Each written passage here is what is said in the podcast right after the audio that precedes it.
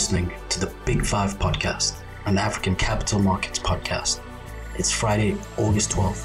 I'm Atang Mingana and I'm here with some of the most important catalysts that drove the African stock markets this past week.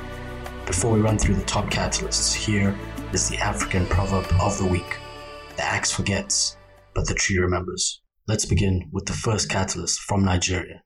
The Central Bank of Nigeria has offered assurances to continue funding the country's 12 focal commodities under its Commodity Development Initiative, aka CDI. This initiative has been active since 2019 and it aims at conserving the nation's foreign exchange by measures like import reduction and enhancing local production. The second catalyst is from Morocco. The country's finance ministry reported Morocco's external debt figure has spiked by 3.8% in Q1 of 2022, reaching a sum of 37 billion US dollars as of March 2022. The ministry continues to believe that this debt level is manageable. The third catalyst comes from Tanzania. Two leading foreign companies, AD Ports and Adani Ports from Abu Dhabi and India respectively, have signed an MOU memorandum of understanding with the government for strategic joint investments for port logistics in Tanzania.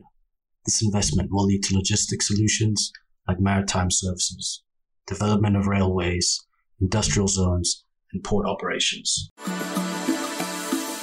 The next catalyst is from Ghana.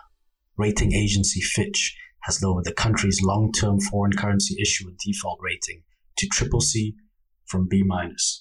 This slide in the country's rating results from the downfall of the nation's public finances that has caused inaccessibility to Eurobonds and reduction in external liquidity.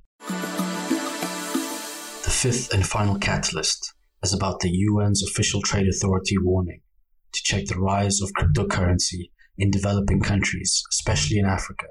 The UN Trade and Development Body has stated that digital currencies are unstable financial assets that can bring social risks and costs.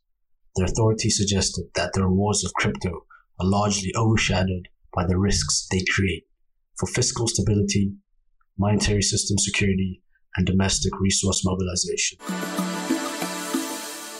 And that's the Big Five podcast for Friday, August 12th. I'm Atang Mingana, and I'll be back with more catalysts you need to know next week. Have a great weekend.